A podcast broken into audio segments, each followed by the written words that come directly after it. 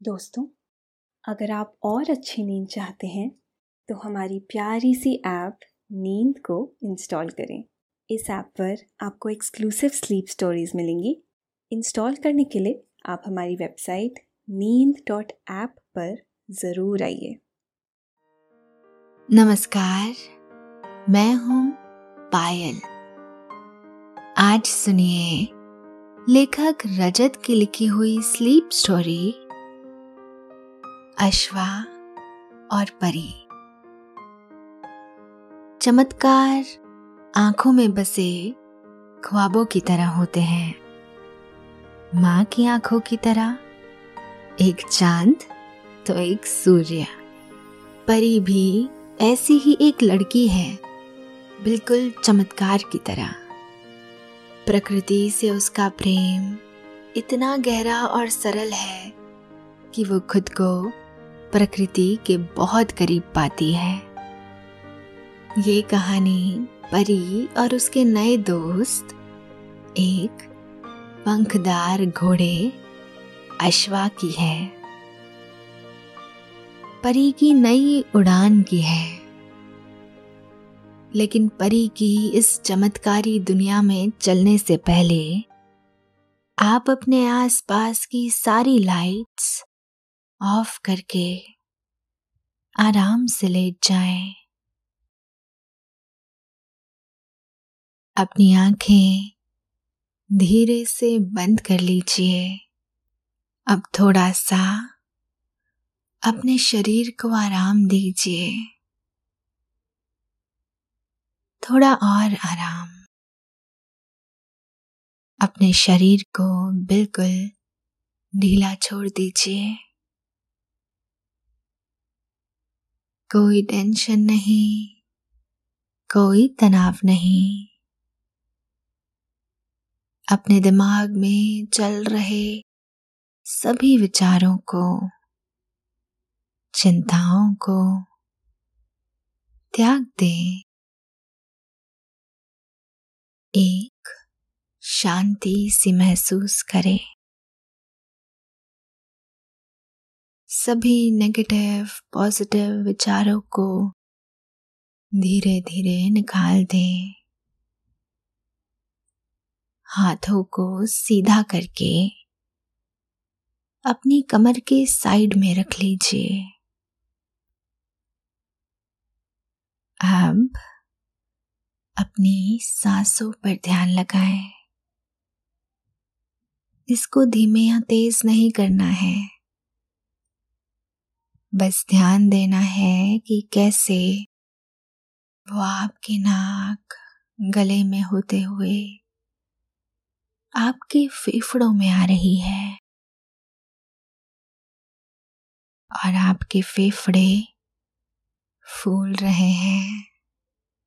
और कैसे वो आपके फेफड़ों से वापस गले और नाक के माध्यम से वापस निकल रही है। और आपके फेफड़े थोड़े सिकुड़ रहे हैं। मन शांत, एकदम शांत होता जा रहा है। आप बहुत अच्छा महसूस कर रहे हैं। खुद को काफ़ी हल्का फील कर रहे हैं। सब तरफ़ शांति ही शांति है। सुकून है। खामोशी है। ये दुनिया चमत्कारों से भरी पड़ी है। वो कभी भी घटित हो जाते हैं।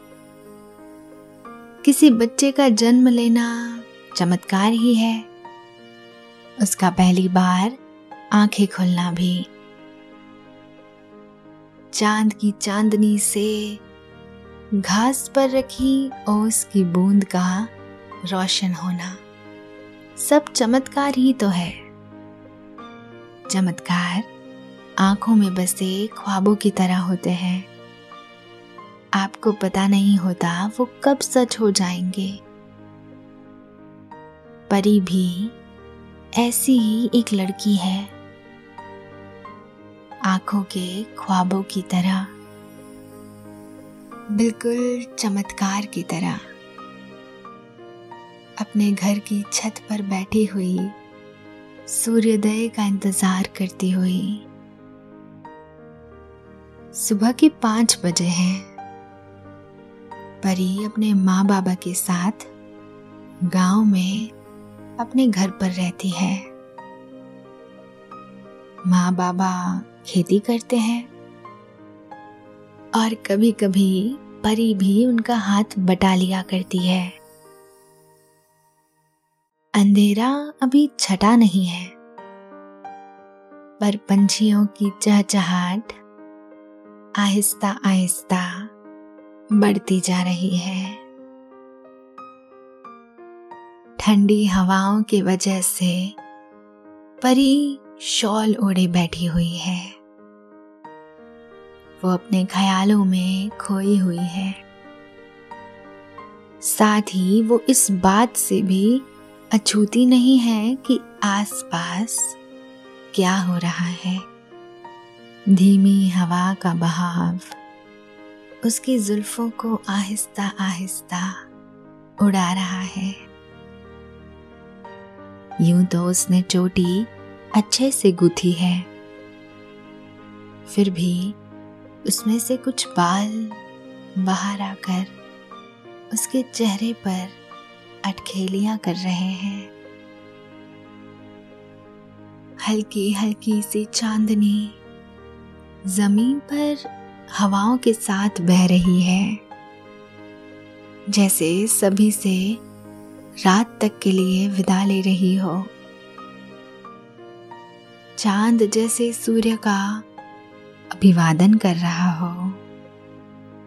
परी ये सब देखकर अपने आप से कहती है, ऐसा लगता है जैसे सभी एक दूसरे से प्रेम में हो।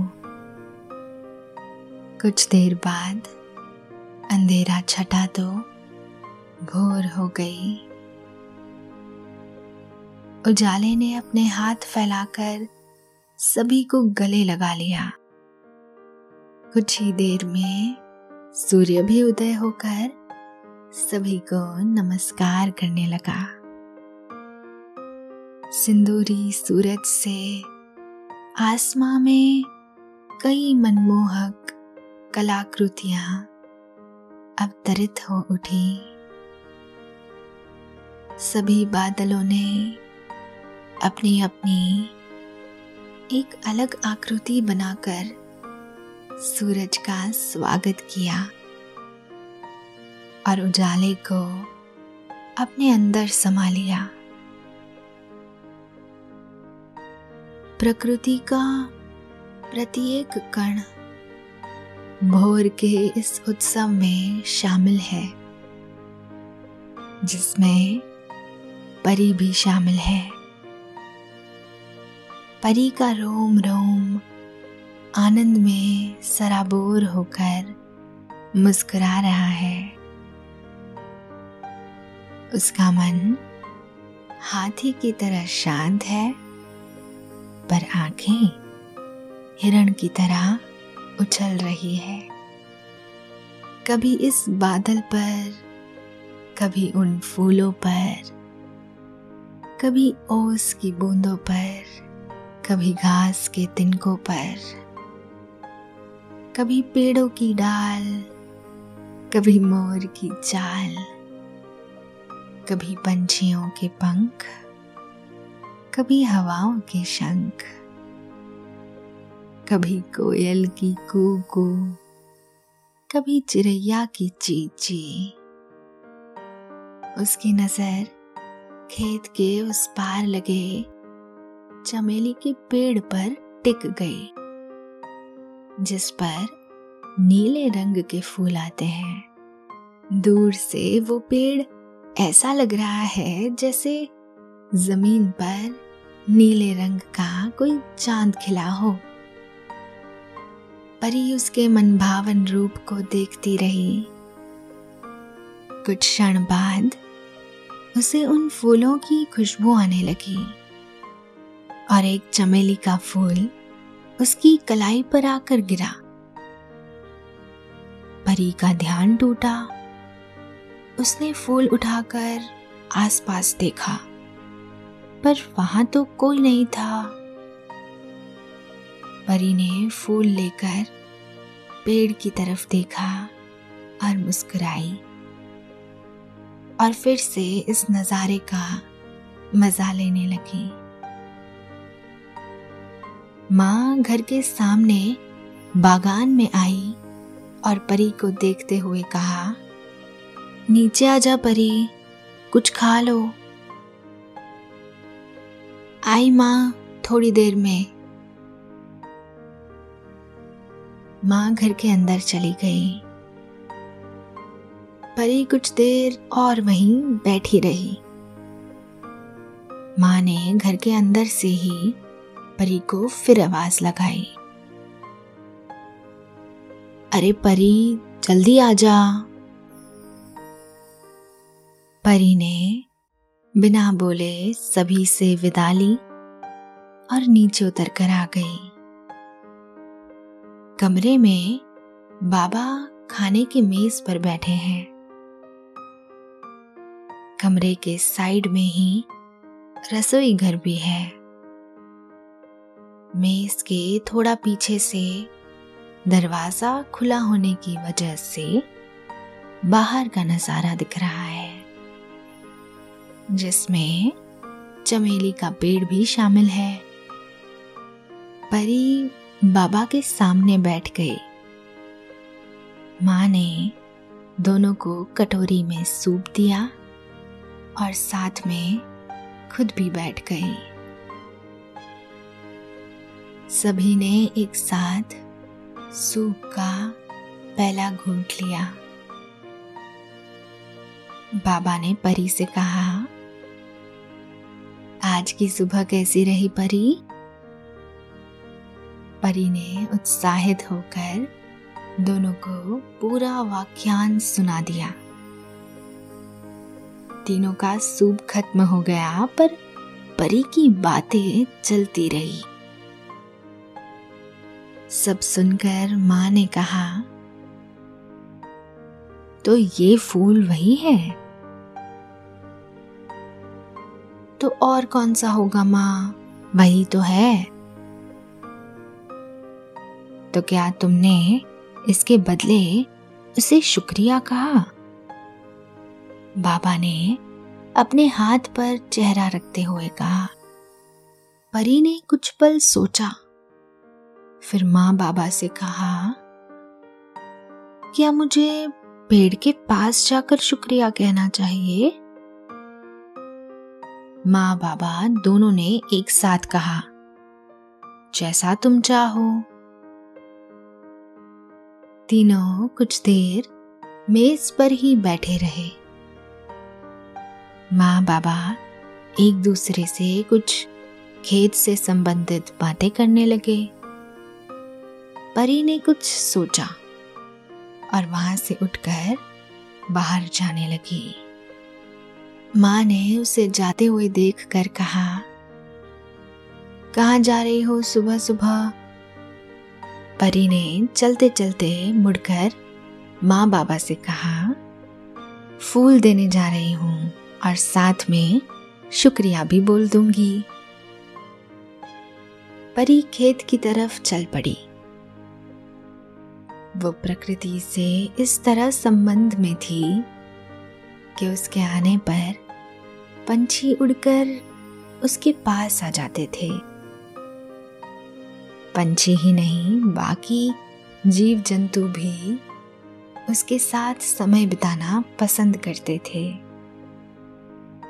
हाथ में फूल लेकर वो पंछियों के साथ बातें करती हुई खेत पार कर पेड़ तक पहुँच गई। चमेली का ये पेड़ एक गोलाकार जैसा और काफ़ी घना एवं फूल पत्तियों से लदा हुआ है। घना होने के कारण वो ज़मीन की तरफ़ झुका हुआ है। हवाओं के साथ मिलकर वो अपने फूलों की खुशबू दूर तक भेजता है, जैसे ये उसका बात करने का माध्यम हो। पेड़ की एक डाल नीचे से होती हुई एक पत्ती के आकार की तरह ऊपर की तरफ़ जा रही है। परी ने अपना हाथ बढ़ाकर वो फूल डाल पर रख दिया और कहा, मुझे ये फूल देने के लिए शुक्रिया। पर ये मुझसे ज़्यादा आप पर अच्छा लगता है। ये कहकर उसने पेड़ को गले लगा लिया और कहा, मैं भी आपसे बहुत प्रेम करती हूँ।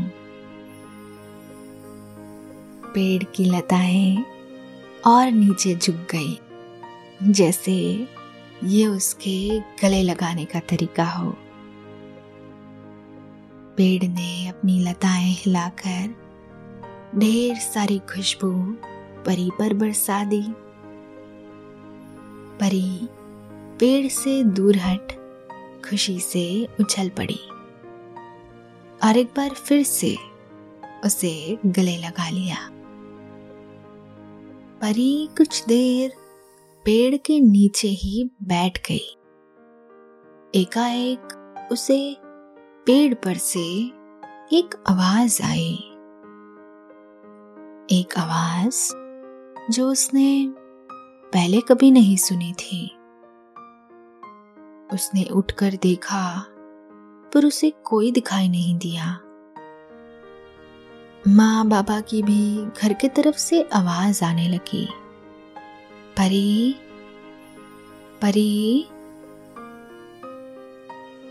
परी ने एक बार और पेड़ को चारों तरफ़ से घूमकर देखा, पर उसे कोई दिखाई नहीं दिया। कुछ पल बाद वो पेड़ से विदा लेकर घर आ गई। आहिस्ता आहिस्ता दिन गुजरता गया। सुबह से दोपहर हो गई। धूप के उजाले ने सभी को अपने आगोश में ले लिया। पीली सरसों सी धूप पूरे वातावरण पर छा गई। धूप की जगह सिंदूरी उजाले ने ली। जैसे सरसों की जगह आसमां पर पलाश के फूल खिले हों। समय बीतता रहा। सुहानी शाम ढलने लगी। आहिस्ता आहिस्ता चाँद, चांदनी बरसाने लगा। सुनहरी चांदनी वातावरण में इस तरह छाई जैसे सबकी थकान उतारने आई हो। चांदनी सीधे खिड़की से अंदर आ रही थी। खिड़की के पास ही रखी मेज पर माँ ने भोजन रखा और तीनों चाँद से प्रार्थना करने लगे। भोजन करने के बाद तीनों बाहर टहलने निकल गए। चलते चलते बाबा उन्हें खेत पर उग रही सरसों के बारे में बताने लगे। पीली सरसों और चांदनी मिलकर कमाल का दृश्य बना रहे थे। कुछ देर बाद घर आकर माँ ने परी से कहा, जल्दी सो जाना, जागते मत रहना। माँ बाबा सोने चले गए। परी खिड़की के पास ही अपने कमरे में कोई किताब पढ़ने लगी। कुछ देर बाद उसकी नज़र सामने चमेली के पेड़ पर गई। उसे वहाँ कुछ चमकता हुआ दिखा। परी ने ध्यान से देखा। ये क्या है? कुछ तो पेड़ पर चमक रहा है। परी ने घर से बाहर आकर देखा। पर उसे कुछ समझ नहीं आया। उसने उस तरफ़ दौड़ लगा दी। पल भर में वो पेड़ के पास जा पहुँची, जैसे चांदनी उसे उड़ा कर ले गई हो। पास पहुँचने पर परी ने देखा एक डाली पर कुछ छोटा सा चमक रहा है।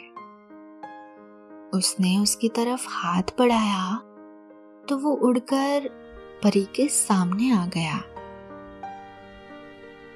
वो छोटे से आकार के पक्षी की तरह है, जो चमक रहा है।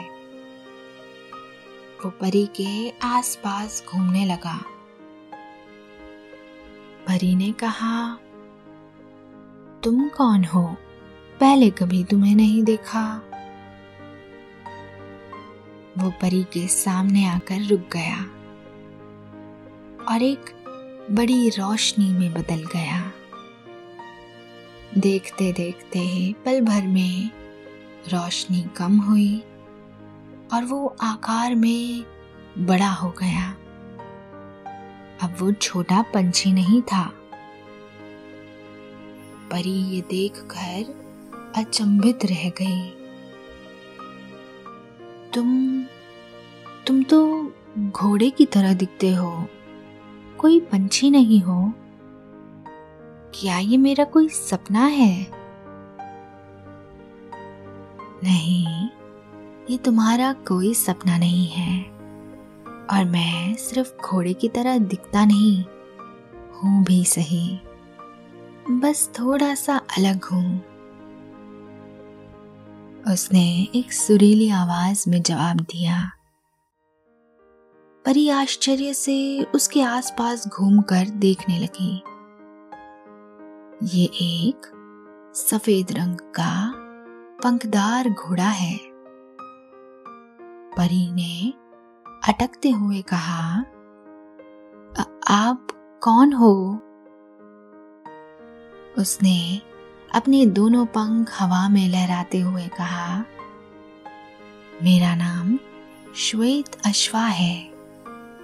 आमतौर पर मैं इंसानों के सामने नहीं आता, पर आज सुबह मैंने देखा किस तरह से तुमने इस पेड़ को शुक्रिया कहा। मैं तुमसे बस मिलना चाहता था, पर दिन में तो आप यहाँ थे ही नहीं।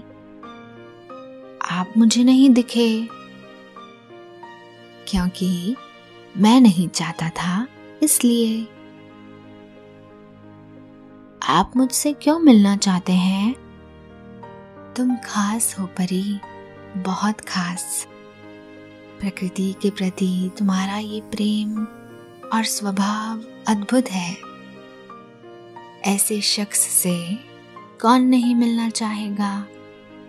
मैं तुम्हें उपहार में कुछ देना चाहता हूँ। उपहार? कैसा उपहार? पर उससे पहले मैं तुम्हें कुछ दिखाना चाहता हूँ। क्या मेरे साथ चलना चाहोगी? ये कहकर अश्वा उसके आगे झुक गया। जैसे वो उसे अपनी पीठ पर बैठने को कह रहा हो। परी बहुत उत्साहित हो उठी। उसे जरा भी संकोच नहीं हुआ। वो अश्वा के ऊपर बैठ गई अश्वा ने अपने पंख हवा में फैलाए और आसमां की तरफ़ उड़ान भर ली। अश्वा का सफ़ेद रंग सुनहरी चांदनी से मिलता हुआ बादलों की तरफ़ बढ़ा। परी विस्मित होकर इस अनुभव का आनंद ले रही थी। उसने हवा को पहले कभी इस तरह से महसूस नहीं किया था। हाँ आँखें बंद कर कभी कभी वो उड़ने की कल्पना करती थी। अश्वा आसमां पर एक बादल पर जाकर रुक गया। उसने झुककर परी को नीचे उतारा और दोनों बादल पर बैठ गए परी की खुशी का ठिकाना नहीं था। कुछ देर वो इधर उधर देखती रही। कभी ज़मीन की तरफ़ देखती, कभी आसमान की तरफ़। उसकी आँखें नम हो गई। उसने पास ही बैठे अश्वा को गले लगा लिया और उसका शुक्रिया करने लगी। शुक्रिया की ज़रूरत नहीं पड़ी। कुछ देर दोनों मौन धारण किए बैठे रहे। परी ने बादल पर हाथ फेरा तो बादल का कुछ हिस्सा उसके हाथ पर आ गया। उसने उसे अपने चेहरे पर डाल दिया। उसके एहसास से वो खिलखिला कर हंसने लगी। वो ज़मीन से आज थोड़ा दूर है, पर आज वो खुद को ज़मीन से ज़्यादा जुड़ा हुआ महसूस कर रही है। बादल आहिस्ता आहिस्ता हवा के साथ उड़ते हुए दूसरे बादलों से टकरा रहे हैं। चाँद की चांदनी बादलों से छनती हुई ज़मीन की ओर जा रही है।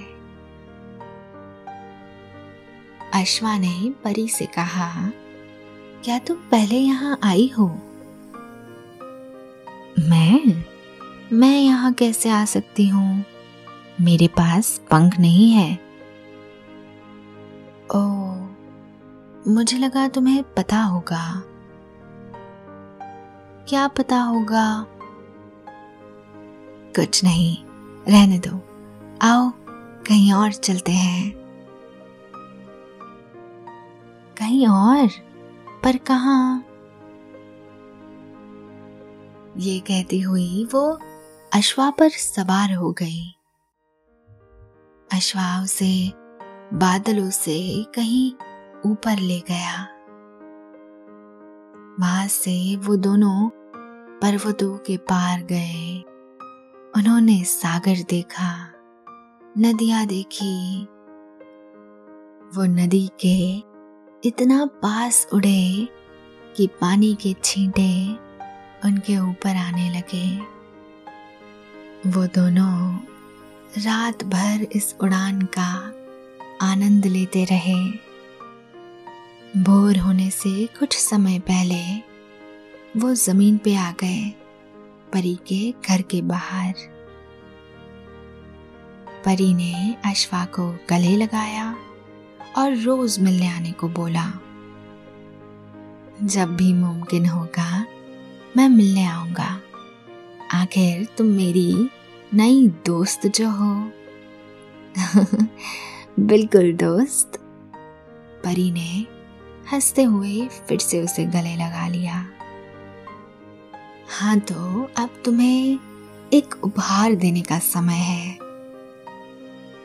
अच्छा ठीक है। पर उपहार अच्छा होना चाहिए। अश्वा ने अपने पंख फैलाए और थोड़ा सा हवा में उठ गया। उसने अपनी आँखों से परी को एक शीतल रोशनी दी।